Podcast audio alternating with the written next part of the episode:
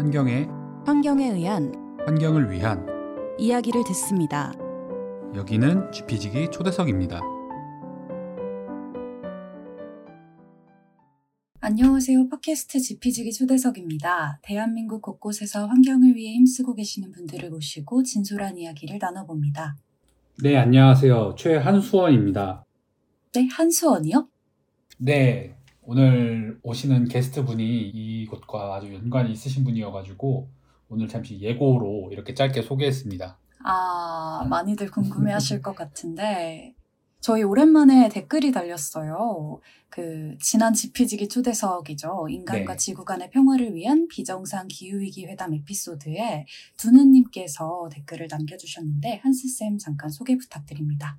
네, 두누님 다시 한번 감사드리고요. 댓글은 커피 얘기가 나와서 찾아왔어요. 커피도 이산화탄소를 엄청 많이 배출하더라고요. 전국적으로 재활용이 되어야 할 것 같아요. 이렇게 남겨주셨습니다. 댓글 감사합니다. 네, 정말 감사합니다. 그, 제가 이 댓글을 보고 이 커피 자체를 생산하는 데서 나오는 이산화탄소도 있겠지만 이 커피를 운반하는 데 드는 이산화탄소가 더 많지 않을까 하는 생각이 들더라고요. 그래서 기사를 좀 찾아봤더니 지난해 12월 30일에 발표된 연구인데요. 네, 영국 유니버시티 칼리지 런던 연구진이 커피 생산부터 소비에 이르는 그 전과정 탄소 발자국을 계산한 결과를 발표를 했었대요. 음, 근데 그게 맞았어요. 이 커피가 이산화탄소를 많이 배출하게 된 원인이 사람들이 신선한 원두를 찾게 되면서 기존에는 선박으로 운송하던 것을 이제 항공으로 운송하다 보니까 음. 그렇게 배출량이 좀 늘어났다고 하더라고요. 그렇죠. 아무래도 비행기가 쓰는 이산탄소 배출량이 선박보다는 훨씬 더 많으니까 네. 그래가지고 좀 이런 온실가스도 많이 배출하는 것 같다라고 생각을 하게 되는 것 같습니다. 한스쌤 말씀이 맞는 게 그 기사에 항공 운송은 선박 운송보다 단위 거리당 100배 더 많은 탄소를 배출한다 라고 써 있더라고요. 그래서 우리가 이 커피 생산부터 소비까지의 단계들을 지속 가능하게 이제 바꾸게 되면 커피 1kg당 탄소 배출량을 최대 77%까지 줄일 수 있다고 나와 있었습니다. 네, 저도 항상 말하지만 커피를 되게 좋아하는 사람의 입장으로서 조금 어, 약간 맞아요. 반성하게 되는 그러한 내용인 것 같습니다. 하루에 카페를 최대 몇 번까지 가보셨습니까? 커 최 몇 이런 건가요? 커피 네, 커 최대 최 몇? 저한 다섯 여섯 잔 어, 마셨던 것 같아요. 진짜 저도 커피를 좋아하는데 좀 그쵸. 이런 부분은 우리가 개선을 해 나가면 좋지 않을까 두누님 말씀처럼 그런 네. 생각이 들었습니다. 댓글 다시 한번 감사드리고 다른 분들도 이렇게 들으시면서 이런 생각이나 의견 이런 거 있으시면은 많은 댓글 부탁드립니다. 네, 오늘은 경주 월성원전의 방사성 물질 누설 사건에 대해 이야기해 주실 분을 모셨는데요. 그럼 방송 광고 듣고 초대 손님 소개해 드리도록 하겠습니다. 그린피스 자원봉사를 만나고 자원봉사가 재밌어졌다. 그린피스 자원봉사 함께하고 좋은 변화가 시작됐다. 플라스틱 제로 해양보호부터 기후위기 대응까지. 그린피스 자원봉사자는 환경보호 메시지를 널리 알리기 위한 다양한 캠페인을 함께 만들어갑니다. 지구를 위한 긍정적인 일을 시작하고 싶으시다면 지금 바로 검색창에 그린피스 자원봉사를 검색해 자원봉사자로 등록하세요. 오늘 지피지기 초대석에는 장마리 그린피스 기후에너지 캠페이너가 함께 해주셨습니다. 청취자분들께 자기소개 부탁드릴게요. 네, 안녕하세요. 저는 요즘 어떻게 하면 더 많은 분들이 탈원전 어, 정책에 동참해 주실까 고민이 많은 장마리 캠페이너입니다. 와.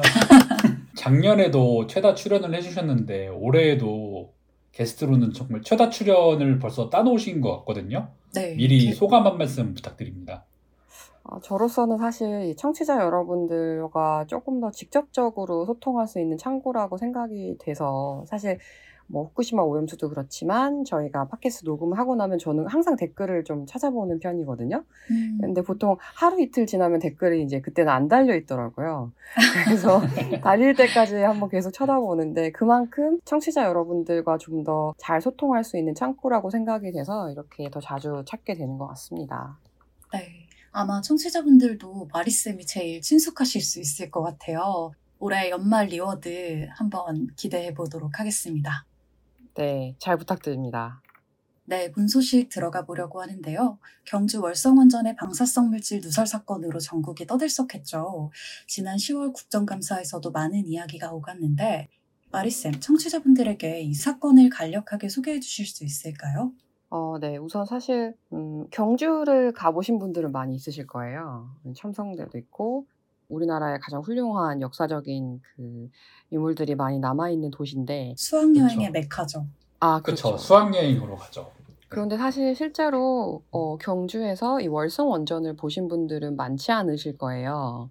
명실공히 천년의 도시라고 알려진 이 경주에 중저준위 그 방사성 폐기물 저장소가 있고요. 그리고 경주 월성 원전이 위치해 있습니다. 어, 그런데 사실 아시다시피 뭐 후쿠시마 원전 사고, 체르노빌, 그리고 미국에서 있었던 쓰리마일 원전 사고까지 저희가 겪었던 대부분의 치명적인 사건들이 대부분 원전의 고장이나 뭐 인재로 발생했던 것처럼 이번 경주 월성의 방사성 물질 누설 사건도 인재였다라고 보시면 좋을 것 같고요. 어, 사실 올 초에 언론에 많이 알려졌어요. 그러니까 작년 12월에 한겨레에서 가장 먼저 이 사건을 보도를 하게 됐는데, 어, 그 당시 그 언론의 관심의 초점은 무엇이었냐면, 일단 월성 원전에서 광범위한 방사능 오염이 의심이 된다. 그 의심의 근거는 한수원과 원안이 그리고 원자력 안전위원회라고 저희가 부르는데 짧게 원안이라고 부를게요. 한국 수력 원자력이라는 곳은 우리나라 전체 원전의 운영을 담당하는 곳인데 한수원이라고 줄여 말하거든요. 어, 그리고 이 두 조직에 사실 원전 기술 전문성을 완벽하게 가지고 있지 않기 때문에 그 기술 안전성을 답보하는 원자력 안전 기술원이라는 곳이 있어요.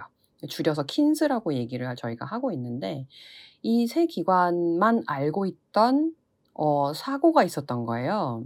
음, 그러니까 그건 결국에 그 월성 원전에서 어, 지하수를 검사를 하면 사실 방사성 물질이 일부 나올 수 있지만 그 준위가 그 수준이 위험하지 않은 수준으로 관리가 돼야 하거든요.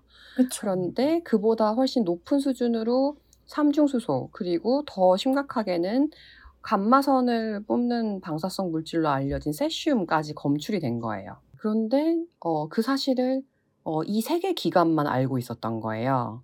음, 네, 그런데 언론에서 초점 맞췄던 것은 이 세 기관만 알고 있던 사실이 어, 알려졌다.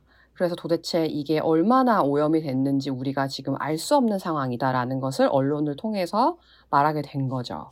그래서 당시 이제 언론의 관심이나 시민들이 굉장히 이거에 관심이 많아지니까 어, 이 세계 기관에서 모든 책임자들이 어떻게 얘기를 했냐면 어, 월성 원전의 그 원자로 모델상 운영 중에 공기 중에도 삼중수소가 항상 나오게 되어 있어요. 음, 그러니까 뭐 바람이 불거나 이제 빗물에 따라서 다른 곳으로 퍼져나갈 수 있는데 그 당시에 월성 원전의 삼중수 농도가 높아졌던 이유는 공기 중에 있던 삼중수소가 빗물을 따라서 계속 지상으로 내려왔던 게 축적이 된 거다. 그렇기 때문에 방사능 오염도 없고 핵심 시설의 어떤 균열이나 걱정할 만한 사고는 없다. 이렇게 일축을 했던 게 사실 올 초에 있었죠. 여기서 잠깐 궁금한 점이 있는데 계속해서 저희가 삼중수소에 대해 언급을 했잖아요. 네. 이 삼중수소와 관련해서는 안전하다라는 주장이 있고 또 안전하지 않다라는 주장이 있는데 좀 무엇이 사실인지 청취자분들도 궁금해하실 것 같아요. 원전 운영에서 불가피하게 방출되는 방사성 물질이 삼중수소예요. 네. 그러다 보니 원전을 운영하려면 삼중수소는 안전해야만 하는 거죠. 그러니까 통상적으로 삼중수소는 안전하다. 어, 만약에 우리가 피부에 닿거나 그 외부에서 피폭이 됐을 경우에는 금방 사라지고 체내에 들어와도 몸에서 배출을 한다. 그리고 무엇보다 삼중수소가 자연에도 존재하기 때문에 이거는 특별히 원전을 운영함으로 해서 얻어지는 새로운 위험이 아니다라는 게 어, 합의된 의견처럼 고려가 되거든요. 네. 그런데 이거는 어떤 특정 업계의 이익이 반영된 의견이지 사실은 아니에요.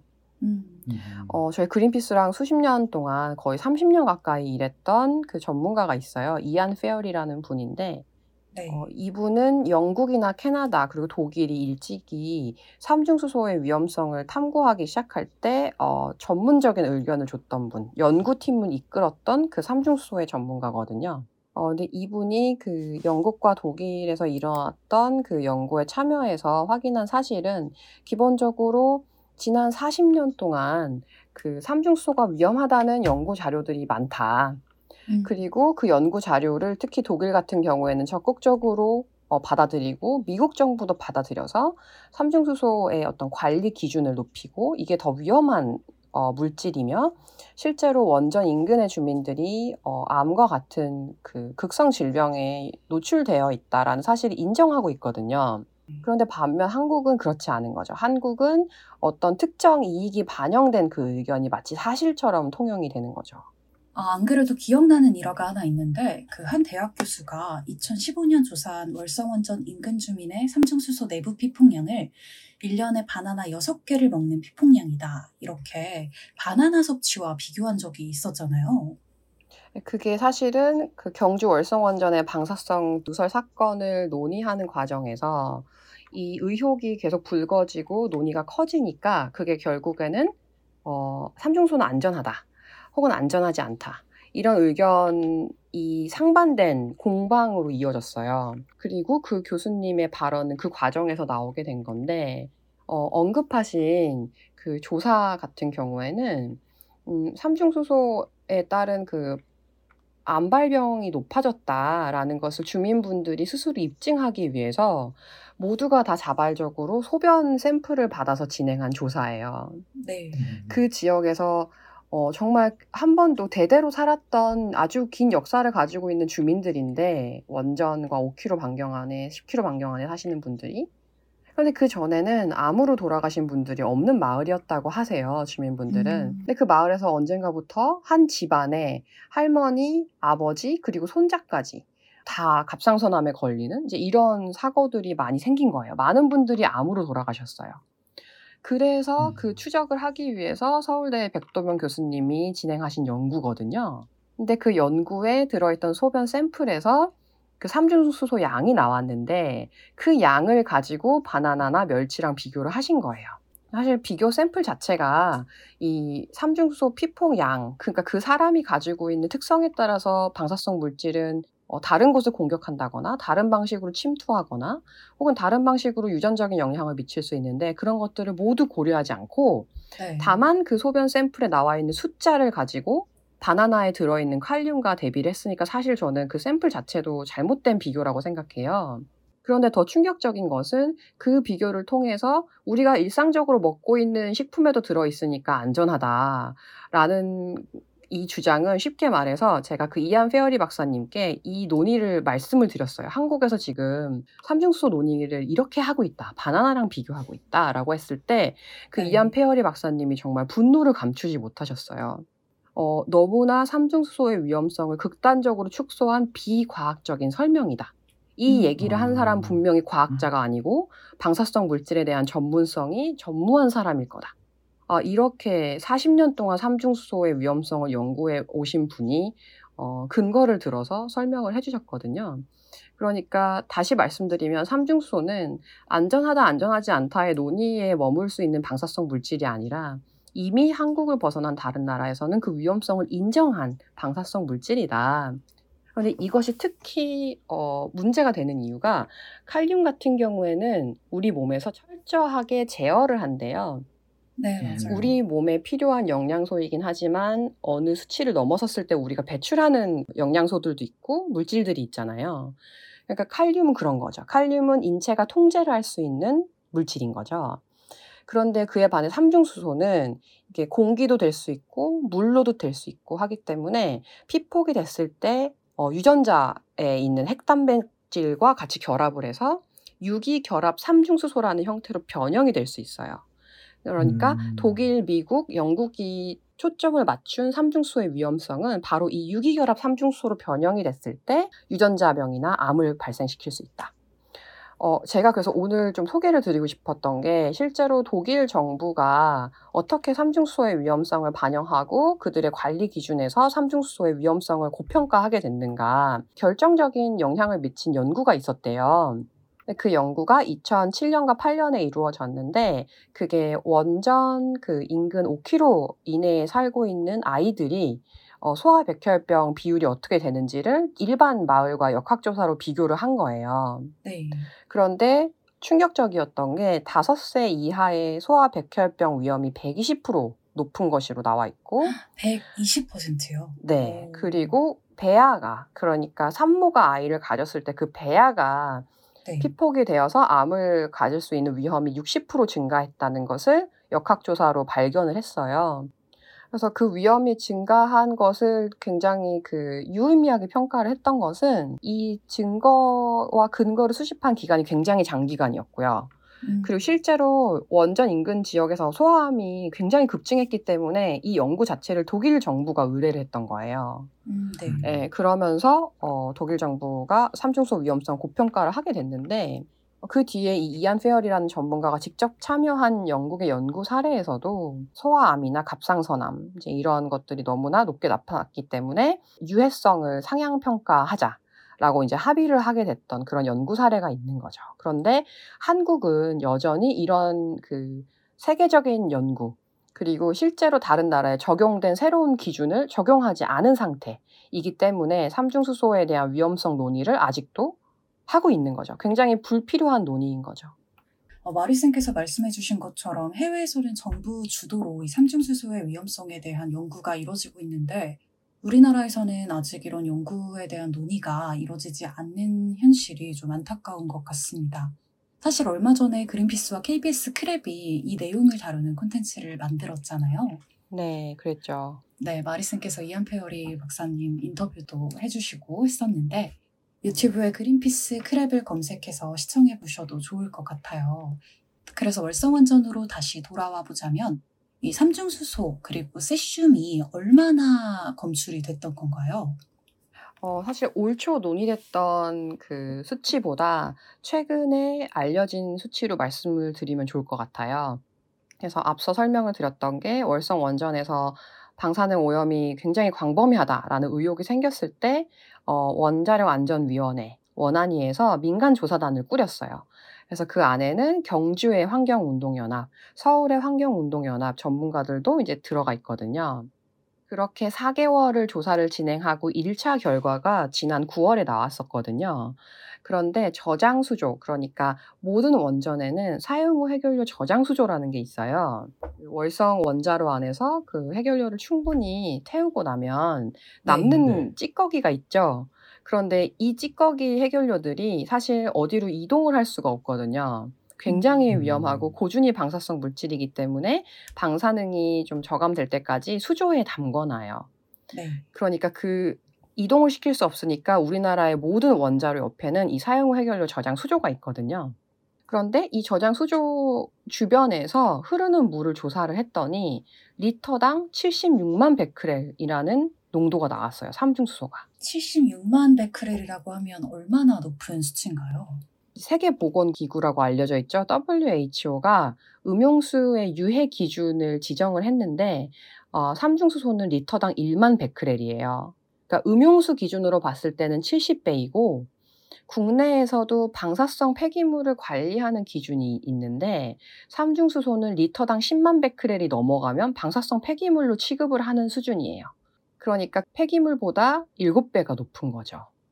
어떤 기준으로 봐도 이거는 정말 관리가 잘못됐다라고밖에 볼 수가 없는 거네요.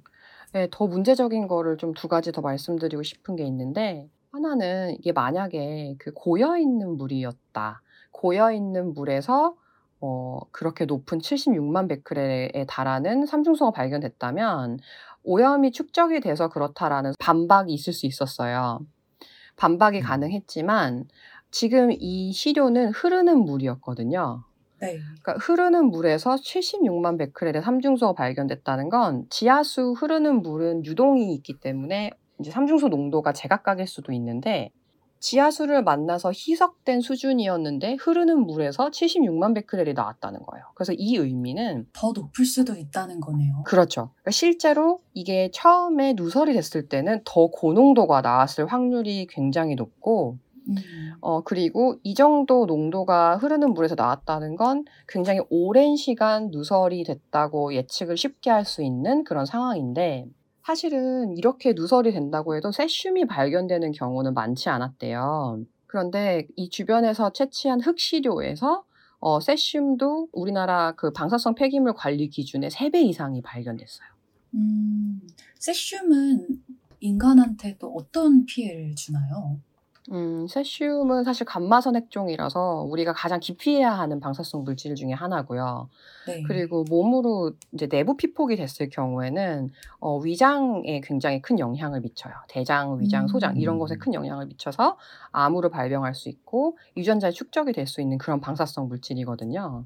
네. 그러니까 굉장히 심각한 기준에서 이 관리를 해야 되는 물질인데 키로당 0.1g 음, 정도를 폐기물로 관리를 하고 있대요. 네. 그런데 그 월성 원전 1호기 주변에서 지금 3배 이상이 발견이 된 거라 아, 어, 이 정도 준위의 삼중수소와 세슘이 발견됐다는 건 굉장히 심각한 문제예요, 사실은. 네. 진짜 마리슨 말씀을 들어보니 정말 상황이 심각한 것 같다는 생각이 듭니다. 근데 이게 특히 월성 원전에서 또 삼중수소가 많이 발생한다 이렇게 알려져 있는데 그 이유가 무엇인가요? 우리나라의 대부분 원자로들은 월성 원전을 제외하고는 경수로 모델이에요. 그래서 어, 월성 원전 같은 경우에는 중수로 모델이고 캐나다가 그 이 모델형을 가지고 있었어요. 중수로 그런데- 모델인 건가요? 네, 중수로 모델을 캐나다가 가지고 있고 실제로 이 월성 원전 1호기부터 4호기를 지을 때 캐나다가 그 기술적인 자문이나 어떤 설계에 그 기여하는 역할을 해왔죠. 그런데 이제 정말 단적인 예로 모든 원자로가 사실은 위험하지만 중수로 모델을 더 이상 많은 국가들이 사용하지 않는 이유가 있어요. 이게 경수로 모델보다 어, 기체는 약 10배 이상, 그리고 액체는 약 2배에서 3배 이상의 삼중수소를 배출하게 되어 있어요. 특성상. 그러다 보니까 캐나다 같은 경우도 주변에 이제 암 발병률이 굉장히 높아지고 이 위험성에 대한 그 시민들의 경각심이 높아져서 중수로는 더 이상 환영받지 못하는 모델이었어요. 예전부터. 굉장히 오래된 모델이라서 이제 그 환경 기준이나 아니면 어떤 그 안전 기준으로 봤을 때 굉장히 업데이트가 되지 않은 기술인 거죠. 그런데 이 특성상 가동 중에 더 많은 삼중수소를 배출을 하게 되어 있고 특히 공기 중에도 삼중수소를 배출하고 있기 때문에 어, 사실은 경수로보다 더 위험한 원전으로 좀 취급을 받긴 하죠. 저 한 가지 또 궁금한 점이 있는데 이 청취자분들 중에서 이제 중수로가 아니라 경수로는 괜찮지 않을까 하는 의문을 가지시는 분들도 계실 것 같아요. 사실 우리가 모든 원전은 안전하지 않는 상황이기 때문에 왜냐하면 사고가 날 위험성을 담보를 하고 있잖아요. 그러니까 어떤 모델이 더 안전하다, 안전하지 않다라고 논의하는 것이 사실상 무의미하죠. 네, 그런데 음, 이제 중수로가 특히 월성 원전에서 지금 주목을 받는 이유는 기존에도 삼중 수소를 운영 중에도 안전할 때에도 방사성 물질을 많이 배출해서 주민들의 건강 피해를 일으키는 원전인데 게다가 안전 관리를 제대로 하지 못해서 어, 더 많은 오염을 일으켰다. 아, 이제 네. 거기에 좀 방점이 찍혀야 할 것 같아요. 그 부분을 좀 부각해서 생각을 하면 되겠네요. 그러면 마리쌤께서 말씀해주신 수준으로 이제 이해를 하면 좋을 것 같은데요. 그 사실 월성원전 인근 주민들은 오래전부터 이 삼중수소 피폭으로 인한 건강 피해를 알려오셨잖아요. 앞에서도 네. 잠깐 언급을 한 것처럼. 근데 이번 사건으로도 또 한 번 놀라셨을 것 같아요. 어, 그런데 사실, 음, 저희가 주민분들과 소통을 오래 하시는 분들의 의견을 들어보면, 어, 이분들한테는 그 원전의 존재 자체가 너무나 위험한 것이 명백하기 때문에, 그리고 수십 년간 이 원전을 계속 이렇게 둘 경우에는 우리가 피해를 받게 되어 있다. 방사성 물질에. 이것을 알려왔던 터라 이 사실이 너무 당연한 거예요. 음, 어, 어떤 의미에서는 왜냐면 이런 일이 일어날 수밖에 없는 일이었기 때문에 어, 그래서 월성 원전을 빨리 하루빨리 폐쇄를 해야 된다. 그리고 그 월성 원전에서 나오고 있는 그 방사성 누설에 대한 부분은 앞으로도 추가 조사가 일어날 텐데 일단 그 누설을 빨리 막는 게 중요하다. 그래서 그린피스가 이런 사실들을 알리고 조사단의 조사 결과가 나온 이후에도 주민분들이 다시 한번 이 위험성을 알리고 어, 본인들의 피해를 호소하는 그런 그 언론 기사라든지 어, 시위를 이어가셨고요. 네. 어, 더 충격적인 거는 사실 그 9월에 민간 조사단 결과가 알려지고 나서 한수원이 그 바로 다음날 주민분들을 대상으로 공청회를 열었어요. 네. 근데 이게 사실은 올 초에 이런 일이 있었을 때도 한수원이 주민분들과 공청회를 통해서 이런 어, 사실을 알렸다. 그러니까 우리만 내부적으로 알고 있었던 게 아니라 주민들에게 알렸다. 라고 했는데? 알고 보니 한수원이 그 사실을 실제로 알리지 않았던 그런 사건이 음. 있었거든요. 웃을 수 음. 없는 해프닝이었는데 어쨌든 이번에는 한수원이 그 다음날 주민들과 공청회를 가진 거예요. 네. 그런데 이때 한수원이 활용한 자료를 보니까 어, 정말 그 주민들 혹은 저와 같은 또 이 팟캐스트를 청취하실 여러분들이 딱 봤을 때 도저히 이해할 수 없는 전문적인 도면, 도표, 음. 수치로 이루어져 있고 그러니까 이 자료를 보는 분들은 PPT로는 띄워져 있겠지만 한수원의 설명에 철저하게 의존할 수밖에 없는 구두 설명에 네. 근데 게다가 거기 사진과 함께 나와 있는 수치들을 보니까 여가배기라는 게 차수막을 관통해서 뭐 누설되었고 뭐 이런 자초 지정은 쫙 있지만 결과적으로는 누설량은 뭐 초당 수준으로 얼마 되지 않는다. 그래서 위험하지 않다라는 식으로 결론이 내려져 있더라고요. 아, 사실 이게 데- 같은 데이터를 보고도 정말 어떻게 해석을 하느냐에 따라서 달라진다는 건 우리 모두가 아는 사실인데 그렇죠. 너무 한수원 측의 주장을 입힌 자료를 가지고 공청회를 진행을 했다는 생각이 드네요. 제가 이 기회에 청취자 여러분들께 꼭 추천해 드리고 싶은 게 어, 뉴스타파라는 언론사에서 어, 재작년인가요? 한 3년 전에 월성이라는 다큐멘터리를 제작을 하셨어요. 네. 나연쌤도 아까 언급하신 것처럼 90년대 중반부터 소변 시료나 여러 자료를 가지고 서울대에서 건강조사를 진행을 해왔잖아요.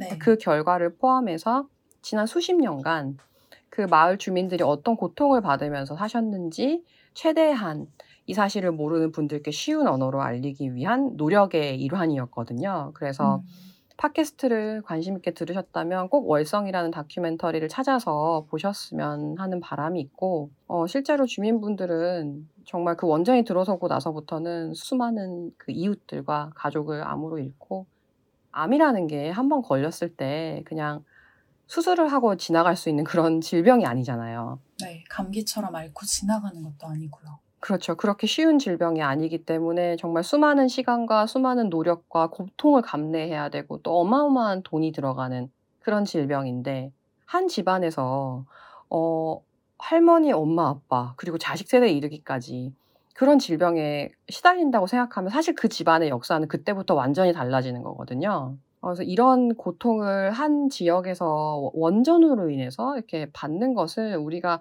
더 많은 관심을 가지고 봐야 한다. 여러분이 앞으로도 그린피스가 월성과 관련된 활동을 하거나 또 월성 원전 그 인접 지역에 어, 그 이주 대책을 하기 위한 그 주민들의 노력이 일어나고 있거든요. 그래서 대책위원회가 있죠. 네, 그래서 이런 이주 대책 요구를 하는 그 배경에 이런 수십 년간의 고통이 있다라는 것을 좀 이해해 주셨으면 좋겠다라는 바람이 있습니다. 네. 네, 저희 그러면은 이번에 문제가 됐었던 경주에서 검출된 사건에 대해서 좀 더 이야기를 하면은 좋을 것 같은데 이게 어떻게 세상에 알려지게 된 건가요?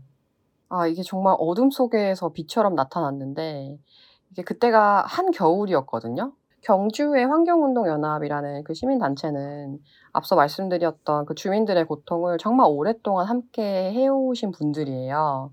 네. 음. 그러니까 지역에서도 다 알고 있는 거죠. 아, 경주 환경운동연합이 이 월성 원전의 위험성을 알리려고 오랫동안 노력을 해왔다라는 사실을 알고 계신데, 그 사무국장님이 어느 날 출근을 하니까 우편함에 어떤 종이 뭉치가 있더래요. 오. 그것이 알고 보니까 익명의 제보자가 어, 한수원의 내부 보고서를 그 우편함에 두고 가셨던 거죠. 음. 투서를 한 거네요, 일종의. 네, 그쵸. 그래서 그쵸. 그로 인해서 이 사실이 언론을 비롯해서 세상에 알려지게 된 거예요. 그러면은 경주 환경운동연합 우편함에 있었던 그 제보한 내용에는 어떤 것들이 있었었나요? 어, 요약적으로 말씀을 드리면 네. 결국에는 이 한수원이 2018년부터 월성 원전 부지의 지하수에서 삼중수소 농도가 높아졌다는 사실을 알고 있다는 내용이 담겨져 있었고요. 음. 거기에 더해서 어, 한수원이 그래서 왜 삼중수 농도가 높아졌는지를 확인하기 위해서 이게 일시적인 것인지 장기적인 것인지 이제 이런 것들을 네. 체크를 해야 되잖아요. 네. 그래서 지난 2년 동안 그런 조사를 진행을 해왔던 거예요. 음, 그런데 그 사실을 그 앞서 말씀드린 세 개 기관에서만 알고 있었고요. 원안이, 그쵸. 한수원, 킨즈. 그리고 이 보고서의 그 중요성은 도대체 누설이 왜 일어났을까? 그 원인에 대해서 일정 부분 기술을 하고 있는데 네. 원자로 옆에 사용 후 해결료를 저장하는 수조가 있다고 말씀드렸잖아요. 그쵸. 예, 그 사용 후 해결료는 굉장히 고농도의 사- 그 방사성 물질이기 때문에 가까이 네. 가면 금세 건강 피해가 일어날 수 있는 그 정도의 수준이거든요. 그러니까 그 사용 후 해결료를 수십 년간 담궈 놓은 수조라면 그 안에 물이 가득한데 그 물이 다 그쵸. 오염이 된 거죠. 방사성 물질에. 그쵸. 그렇기 때문에 이 사용 후 해결료 저장 수조는 굉장히 철저하게 관리해야 하는 원전 내부의 핵심 시설 중에 하나예요. 그런데 어, 후쿠시마 원전 사고가 나고 나서 원전을 가동하는 모든 국가들이 갑자기 안전 기준을 높이기 시작해요. 음, 그런데 우리나라도 2011년에 원전 사고가 나고 나서 네. 어, 한국의 원전은 안전한가라는 질문을 받을 수 있잖아요. 네. 그러니까 거기에 뭔가 대비를 해야 하기 때문에 후속 조치를 수십 개를 세웠어요. 음, 그런데 그 중에 하나가 원자로가 엄청 열이 뜨거워져서 해결료가 녹아내리는 그런 중대 사고를 방지하기 위한 하나의 설비가 여과백이라는 걸 설치하면 된다. 이런 결론에 이르렀던 거예요. 그 원자로 안에 온도가 굉장히 높아지면 해결료가 다 녹아내리니까 그 여과배기를 이용해서 그 원자로 내부의 공기, 높은 공기를 빼주면 온도가 낮아짐으로 통해서 해결료가 녹지 않는다. 그래서 중대 사고를 막을 수 있다. 이런 원리였거든요. 네. 네. 근데 그렇다면 그런 것이 입증된 설비였다면 사실 여러 나라에서 중대 사고 방지를 위해서 그걸 썼어야 하는데 그렇죠. 그렇게 뭐 절찬리에 사용하고 있는 그런 기술도 아니었어요. 그런 설비를 2012년부터 어, 우리가 설치를 하겠다. 그리고 그로 인해서 중대 후쿠시마 사고 같은 중대 사고를 막겠다라는 계획을 낸 거예요. 그런데 여기에 하나 더 복잡한 사안이 뭐였냐면 월성 1호기가 2012년까지가 수명이 끝이었어요. 네. 음. 그런데 한수원이랑 원한이는 이 수명이 다한 원전을 더 돌리고 싶었겠죠? 그래서 실제로 수명 연장 승인을 해둔 상태였는데 거기에 여가배기를 설치함으로 해서 월성 1호기를 명품 원전으로 만들었다. 이렇게 홍보를 했었어요. 네. 저도 그 기사 기억납니다. 그렇죠. 저희가 그래서 나중에 이 월성 사건 보고 나서 다 그 기사를 다시 스크랩을 했었는데 네. 어, 안전사고가 없을 뿐 아니라 명품 원전이라는 거죠. 그런데 문제는 이 월성 1호기를 명품 원전으로 만들어주겠다고 장담했던 그 설비 공사 때문에 수조 바닥에 구멍이 뚫린 거예요. 음. 그러니까 이 삼중수소라든지 세슘 같은 이런 물질들이 수조 안에 있기 때문에 여러 가지 장치로 수조를 방수를 하거든요. 네. 방수 방호를 하는데 왜 주차장에 가시면 반딱반딱한 그 이렇게. 반짝반짝하는 에폭시가 있죠. 예, 맞아요. 역시 아시네요. 근데 그 에폭시를 수조 밑바닥에 한번 발라요. 수조는 사실 수조나 수영장을 비교해 보시면 쉬운데 물이 오랫동안 잠겨 있으면 바닥에 균열이 나고 물이 누설이 될 수 있기 때문에 네. 일단 방수를 하기 위해서 어, 수조 바닥에 에폭시를 발랐어요. 그리고 수조가 있는데 그 수조를 또 균열이 생겨서 누설이 될 수 있으니까 그 밖에 차수막이라고 최후의 방호 방수벽을 설치를 해놔요. 네. 그런데 그 최후의 방호 방수막인 그 차수막을 뚫어버렸어요. 그 여가배기가. 아이고. 그러니까 그 보고서에 그, 그 내용이 담겨 있었던 거예요. 그러니까 그 놀랄 노자인 사고인데 그게 어떻게 일어날 수 있었냐면 당시에 이 시공을 맡았던 게 대우건설과 이제 프랑스의 프라마톰이라는 회사가 컨소시엄으로 이 공사를 했어요. 네. 그런데 이 공사라는 거는 이제 여러분들도 아시겠지만 사실 시공 계획을 승인을 받고 진행을 하게 되잖아요. 당연하죠. 원전은 사실 핵심 시설이고 보안 시설이기 때문에 1급 보안 시설이기 때문에 당연히 그런 절차를 거쳤을 텐데 그 시공 방법 자체가 어, 차수막을 뚫어버리는 방법이었던 거예요. 음, 그게 말이 되나요? 그렇죠. 근데 이번 국정감사를 통해서 어, 실제로 그 시공 계획을 승인한 게 한수원이라는 것이 알려졌거든요. 네. 어, 근데 기가 막힌 건 한수원이 이 책임은 승인한 자신들이 아니라 시공을 잘못한 시공사에 있다. 아, 이 주체가 한수원일 텐데 어떻게 그런 예. 유체이탈 화법, 그쵸. 화법을 쓸 수 있는지. 그래서 국제 소송이 지금 이제 이렇게 소송건으로 비화가 됐는데 어쨌든 보고서에서 그 충격적인 사실이 알려졌고 그 여가배기가 차수막을 두 곳을 관통했다라고 나와 있거든요. 보고서에. 네. 그리고 음. 아마 거기에서 삼중소가 누설됐을 가능성이 높다. 이제 이 내용이 일단 있는데 최근에 알려진 내용과 비교를 해보면 조사를 통해서 그 바닥을 좀 뚫어보니 여가배기가 관통한 지점이 두 곳이 아니라 일곱 곳이었던 거예요. 다섯 곳이나 더 늘은 거네요. 그쵸. 네, 그래서 그 음. 일곱 곳에 차수막이 네. 관통이 돼서 거기서 삼중소가 계속 샜을 거다. 근데 그것은 사실 누설의 원인의 일부고요. 그러니까 누설 원인 중에 하나인데 이거 자체도 굉장히 충격적인 거죠. 왜냐하면 안전을 보강하겠다고 억지로 그 진행한 설비 공사가 이렇게 안전을 다 망가뜨린 결과가 됐으니까 여기서 하나 추가하고 싶은 건 음, 그, 이번 최근에 9월에 있었던 그 원안이 민간 조사단의 결과를 보니 97년도부터 사실은 이 문제가 있었던 거예요. 몇년 된 건가요? 이게 30년? 거의 뭐, 네, 음. 30년이 지난 건데, 그쵸. 네. 그 수조라는 특성을 생각해 보면, 우리가 수영장은 이렇게 모든 사방과 바닥이 다 콘크리트로 막아져 있잖아요.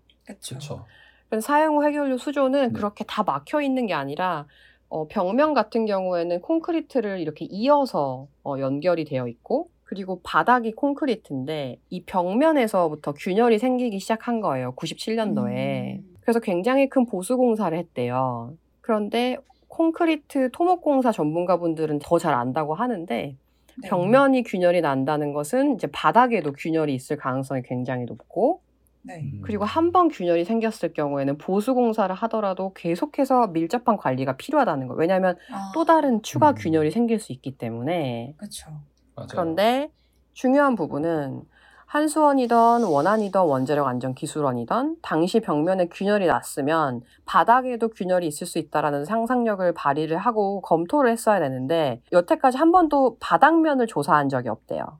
아, 저희가 월성 2호기, 3호기, 4호기 설계와 그 시공에 같이 개입하셨던 전문가분을 인터뷰를 해본 결과 사실 지금 월성 원전을 오염시킨 그 삼중수소 농도를 보면 그리고 세슘의 농도를 보면 바닥면 균열이 있을 가능성이 높다. 음, 라고 그 말씀을 하시고요. 원자력 안전과밀의 이정현 대표님. 네, 맞을까요? 맞습니다. 네, 맞고. 그러니까 굉장히 설계를 하셨던 분이기 때문에 쉽게 말해서 우리나라의 월성 2호기 뭐 원전의 어떤 기술적 용어를 다 그 번역을 하신 분이에요. 음, 우리나라의 어. 전문가들이 볼 수 있게. 그러니까 가장 월성 그 설계를 원전을 잘 알고 계시겠네요. 가장 잘 알고 계시는 분이죠. 그런데 어쨌든 바닥면에도 더 큰 균열이 있을 거다라는 게 너무 쉽게 예측이 되는데 문제는 이렇게 30년 동안 누설이 일어난 이 사용 후 해결료 저장 수조 관리가 정말 엉망이었던 정말 허술한 관리 실태를 볼 수 있는 대표적인 사례가 이 월성 건인 것 같고요. 그리고 또 하나는 이 월성 1호기가 1983년부터 가동을 시작했어요. 네. 그래서 굉장히 오래된 나이가 많은 원전이에요. 그런데 지금 수명 연장 신청을 하고 나서 그 수명 연장 신청에 대해서 이제 한국의 시민사회들이 이거는 위법하다. 이런 안전성이 입증되지 않은 원전을 수명 연장하는 것은 위법하다 해가지고 법원에서 인정한 사건이에요. 네. 음. 결국에는 그것 때문에 폐쇄가 됐거든요. 예정대로. 네. 그런데 이 수명 연장을 할 당시에 우리나라 법령에서 사용 후 해결료 저장 수조를 어떻게 점검하라는 그 명시가 되어 있는데 네네. 이번 사건을 통해서 또 하나의 위법 사유가 밝혀진 거예요. 음, 왜냐하면 바닥면 균열이 쉽게 날 수 있다고 말씀드렸잖아요. 저장 수조의 네네. 특성상.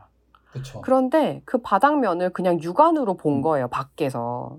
육안으로 아. 밖에서. 어, 바닥면은 지하에 가려져 있는데 그냥 육안으로 보고 몇 가지 굉장히 그 바닥면의 건전성을 입증할 수 없는 방식으로 수조를 본 다음에 어, 이거 안전하니까 수명 연장해도 됩니다 하고 원안위에 보고서를 냈고 원안위는 후차적인 다른 추가 검토 없이 그걸 그냥 승인해서 수명 연장이 이루어진 거죠. 음, 그러니까 결론적으로는 절대로 수명 연장을 하면 안 되는 원전이었고 네. 어, 안전에 문제가 있다는 건 설비 강화를 위해서 돈이 계속 들어가는 거거든요. 그래서 음. 노후한 원전, 안전하지 않은 원전은 결국 경제성이 떨어질 수밖에 없어요. 네. 그러니까 이 원전은 수명 연장도 할 수 없었고 애초부터 경제성도 굉장히 낮은 원전이었다라는 라는 게 이번에 이 사건으로 명백하게 알려진 거죠. 이런 느낌이에요. 그 위가 너무 아프다고 이렇게 병원에 갔는데 내시경도 안 해보고 육안으로 보고 아 괜찮은 것 같아요. 이렇게 그렇죠. 그 약간 안전불감증이라고밖에 설명할 수 없는 그런 사건인 것 같은데 이러한 상황에서 이제 그린피스는 또 어떤 역할을 하고 있는지 궁금해하실 것 같아요. 제가 지금 시점에 약간 음. 후회가 돼요. 어, 이 방송을 시작할 때 절대로 아무리 어렵고 복잡해도 절대로 끝까지 들어주세요라는 요청을 했었어야 될 것 같아요. 지금까지 듣고 계시는 분들이 많을 수도 있으니까 괜찮을 것 같습니다. 네, 지금까지 저희 논의를 들어주시는 여러분 너무너무 사랑하고 감사합니다. 근데 지금까지 들으셨을 때 이게 사안이 굉장히 복잡하잖아요.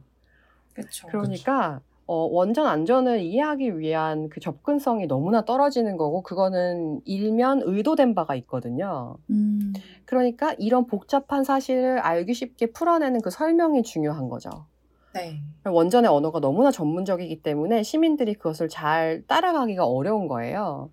그리고 실제로 정말 전문가라면 그게 어떤 피해를 줄 수 있는지 설명을 해야 되는 거죠. 네, 그래서 저희 그린피스와 같이 이 아까 말씀하셨던 원, 월성 원전을 설계에 참여하셨던 그 이정일 대표님과 그리고 월성 원전 1호기의 수명 연장이 어, 위법하다. 수명 연장 승인이 위법하다라는 부분에서 그 법원의 인정을 받아내신 저희 김영희 변호사님과 네. 함께 네. 저희가 긴급 기자회견을 해서 언론에 그리고 시민분들께 이 사실에 대한 명확한 어, 해석을 전달하기 위해서 애를 썼고 그린피스 유튜브를 가시면 그 저희가 월성 원전에서 했던 비폭력 직접 행동 영상을 직접 보실 수가 있거든요. 잘 쓰이지 못해서 굉장히 아쉽습니다. 그래서 유튜브에서도 꼭 확인해 주시면 좋을 것 같고 네. 어, 이 월성 원전의 방사성 누설 건은 앞으로가 더 중요하거든요. 네, 가장 큰 문제는 누설이 일어나고 있는데도 누설을 막지 않고 조사를 진행한다는 것이 사실 말이 안 되는 거예요. 원인을 파악을 했으면 빨리 거기에 대한 조치를 시행을 해야 되는데 그쵸. 일단 조사부터 하자는 건가요, 지금은? 그렇죠. 그래서 조사 기간도 뭐 한 2년 넘게 이렇게 잡아놨거든요. 그래서 그동안 저희 누설되는 방사성 물질은 또 어떻게 되는 거예요? 그래서 지금까지도 뭐 대책이 실행됐다고 보기가 어려워서 저희가 굉장히 주시를 하고 있고 네. 그 전형적으로 월성 1호기는 그 정치적인 문제 때문에 안전 문제가 가려진 사례예요. 아, 이 어. 원전이라는 게 사실 정치적인 문제로 바라보면 안 되는 거잖아요. 그쵸. 사실 안전이 우선인 건데 문제. 그쵸. 너무 그 부분이 안타깝네요. 네, 그래서 저희가 전문가분들과 이 사실을 아, 알기 쉽게 알리는 역할을 계속적으로 처음부터 했던 것처럼 진행을 할 것이고, 네. 어, 그리고 저희가 이번 국감에서도 유의미한 확인을 했던 게 일단 그 시공 계획을 승인한 한수원, 어, 그것이 한수원이었고, 어, 그리고 한수원이 실제로 이 조사단의 그 활동을 방해했던 사안이 있었거든요. 음. 그래서 이거는 사실은 법적 절차에도 그 법적 절차상으로도 문제가 되지 않는지 이런 추가적인 검토들이 계속 필요해서 어, 저희가 국내 원전 캠페인을 진행하고 있는 만큼 앞으로도 월성 원전 1호기의 그 문제가 아, 잘 해결되는지 계속해서 캠페인을 진행을 할 예정입니다. 네, 계속해서 좀 업데이트를 해주시면 좋을 것 같습니다. 네, 아까 마리쌤이 이제 앞으로가 더 중요하다라고 얘기를 하는데 오히려 지금 경주 월성 원전 이번 누설 사건과 관련해서 다시 조사가 시작됐다고 그렇게 얘기를 하셨잖아요. 어떻게 진행되고 있는 건가요, 지금은? 아, 조사는 이제 네. 1차 결과를 발표하고 나서도 뭐 계속해서 진행 중인 거고요. 네. 어, 그리고, 어, 지금 이제 사용 해결료 저장 수조의 바닥이 문제가 되니까 계속해서 그 조사단과 함께 그 바닥면을 확인한다든지 이런 후차적인 진행이 있을 거고, 이제 무엇보다, 어, 상세 보고서를 보면, 어, 그러니까 지하수가 바다로 바로 연결되는 그 관이 있어요. 유공관이라고. 네. 네. 바닷물이 역류를 하기도 하고 빗물이 넘치기도 하기 때문에 그런 물들을 다 빼내기 위한 파이프가 있는데 네. 거기서도 사실은 삼중수소가 발견이 되고 있기 때문에 음, 이런 누설이 지하수에 영향은 없는지도 조사가 돼야 되고 그래서 네. 이런 부분들을 중요하겠네요. 네 그래서 이런 부분들을 시간을 가지고 굉장히 오랜 기간 동안 어, 진행이 될 텐데요. 아까 말씀드린 것처럼 한수원이 그 계속해서 이 조사를 방해하려고 하는 시도가 의혹이 있다라는 국감에서 논의가 있었어요. 네. 음, 그 네. 이유가 그 말씀드린 것처럼 조사가 진행 중이기 때문에 철저하게 그 사용 후 해결료 저장 수조 옆은 일종의 어, 현장인 거죠. 조사의 현장이니까 정말 투명하고 정확하고 객관적인 조사를 위해서는 그 현장 훼손이 되면 안 되는 건데 어, 한수원이 조사단의 승인이나 어떤 조사단의 고지를 하는 과정 없이 그냥 그 차수막을 다 걷어버렸대요. 어? 지금 그거를- 조사 중인데 그렇게 해도 되는 건가요? 왜 그러니까- 그렇게 마음대로 벗어버리는 건가요? 그 차수막이 아까 네. 그 여가배기를 통해서 뚫렸다고 말씀을 드렸잖아요. 네. 그쵸. 그러니까 그것을 더 명백하게 조사를 해야 되는데 조사 과정이 남아 있는데 어떤 허가도 받지 않고 차수막을 걷어버린 거죠. 음, 일종의 이제 조사 네. 방해이고 뭐 네. 어, 이런 부분을 저희가 국감에서 같이 진행을 해서 확인한 부분이기 때문에 앞으로도 어, 이런 부분을 계속 추적해 나갈 예정입니다. 그거를 왜 한수원이 이렇게 차수막을 걷어내고 이렇게 조사를 받는데 지속적으로 개입을 하는 이유는 어떤 것 때문인가요? 글쎄 저희가 사실 지금 시점에서 막 의도를 이렇게 넘겨짚거나 짐작을 할 수는 없는 상황인데 중요한 네. 건 어, 누설 상황을 파악하는데 굉장히 핵심적인 어찌 보면 증거 어, 네. 인 차수막을 걷어버린 것은 사실 명백한 조사 방해고 일종의 위력 행사다.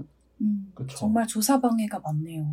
국정감사를 통해서 이 부분을 지적하도록 했고요. 그 지적도 네. 됐기 때문에 저희가 계속해서 이 부분을 좀 면밀하게 검토를 할 예정이고 네. 어, 앞서 말씀드린 것처럼 조금 더 업데이트된 내용들을 저희가 신속하게 말씀을 드릴 수 있도록 이제 보이지 않는 물밑에서 저희가 좀 캠페인 진행을 해야 할 것 같습니다. 네, 국정감사 이야기도 해주셨는데 국정감사에서는 이번 월성 원전 사건에 대해서 어떤 이야기들이 오고 갔었나요? 우선 제가 가장 충격을 받은 건 뭐였냐면 한수 원장님이 직접 이제 국정감사에 나와서 발언을 하셨어요. 네. 어, 네. 이 월성 원전의 조사가 진행 중인데 이제 뭐가 문제냐 뭐 이런 질문들을 하잖아요. 그런데 여전히 그 한수 원장의 답변의 수준이 그 올 초에 얘기했던 것에서 벗어나지 않았다는 거예요. 그러니까 음. 이것은 빗물에 의한 오염일 가능성으로 아직 보고 있다. 조사는 진행 중이다. 이렇게 얘기를 한 거죠. 원안위의 민간조사단 결과에서 이미 진일보한 결과가 나왔고 나왔는데도 그쵸. 불구하고 언급을 안 한 거네요. 예, 더 구체적인 질문이 있었으면 참 좋았을 텐데 의도적이었든 혹은 계산된 것이던 뭐 같은 네. 의미이지만 어쨌든 한수 원장의 발언이 최신의 그 조사 결과를 아직도 반영하지 음. 않은 채로 국민들에게 보고하는 자리인 감사장에서 네. 어, 그 진행했다는 부분이 굉장히 충격적이면서 또한 유감스러웠고 좀 새로운 국면을 맞이하고 있는 것은 이 월성 1호기 수명 연장은 사실 굉장히 정치적으로 비화가 많이 되어 있잖아요. 어, 그런데 그렇죠. 앞서 말씀드린 것처럼 실제로 수명 연장 심사를 하는 과정 혹은 그 훨씬 전에 90년대 후반부터 사용 후 해결료는 이미 건전성을 잃어버렸고 그 건전성과 안전성을 유지해야 했던 이 관리 그 기관들은 다 실패를 해버린 게 명백하게 나왔는데 어찌 보면 직무유기죠. 아무리 정말 몰랐다고 해도. 그런데 수명 연장을 하면 안 되는 원전을 어, 폐쇄한 것 뿐인데 이거에 대한 정치적 의혹들이 많잖아요. 그런데 어, 지금 대전지검에서 계속 조사를 하고 있는 것으로 알려져요. 이 월성 1호기 건 관련해서. 네. 뭐 배임이다 뭐 여러 가지 논의가 있고 의혹 제기가 됐는데 이 사실이 고발되는 과정이 굉장히 의혹적이다. 아, 이런 내용이 또 월성 1호기를 둘러싸고 국감에서 좀 확인된 바가 있고요.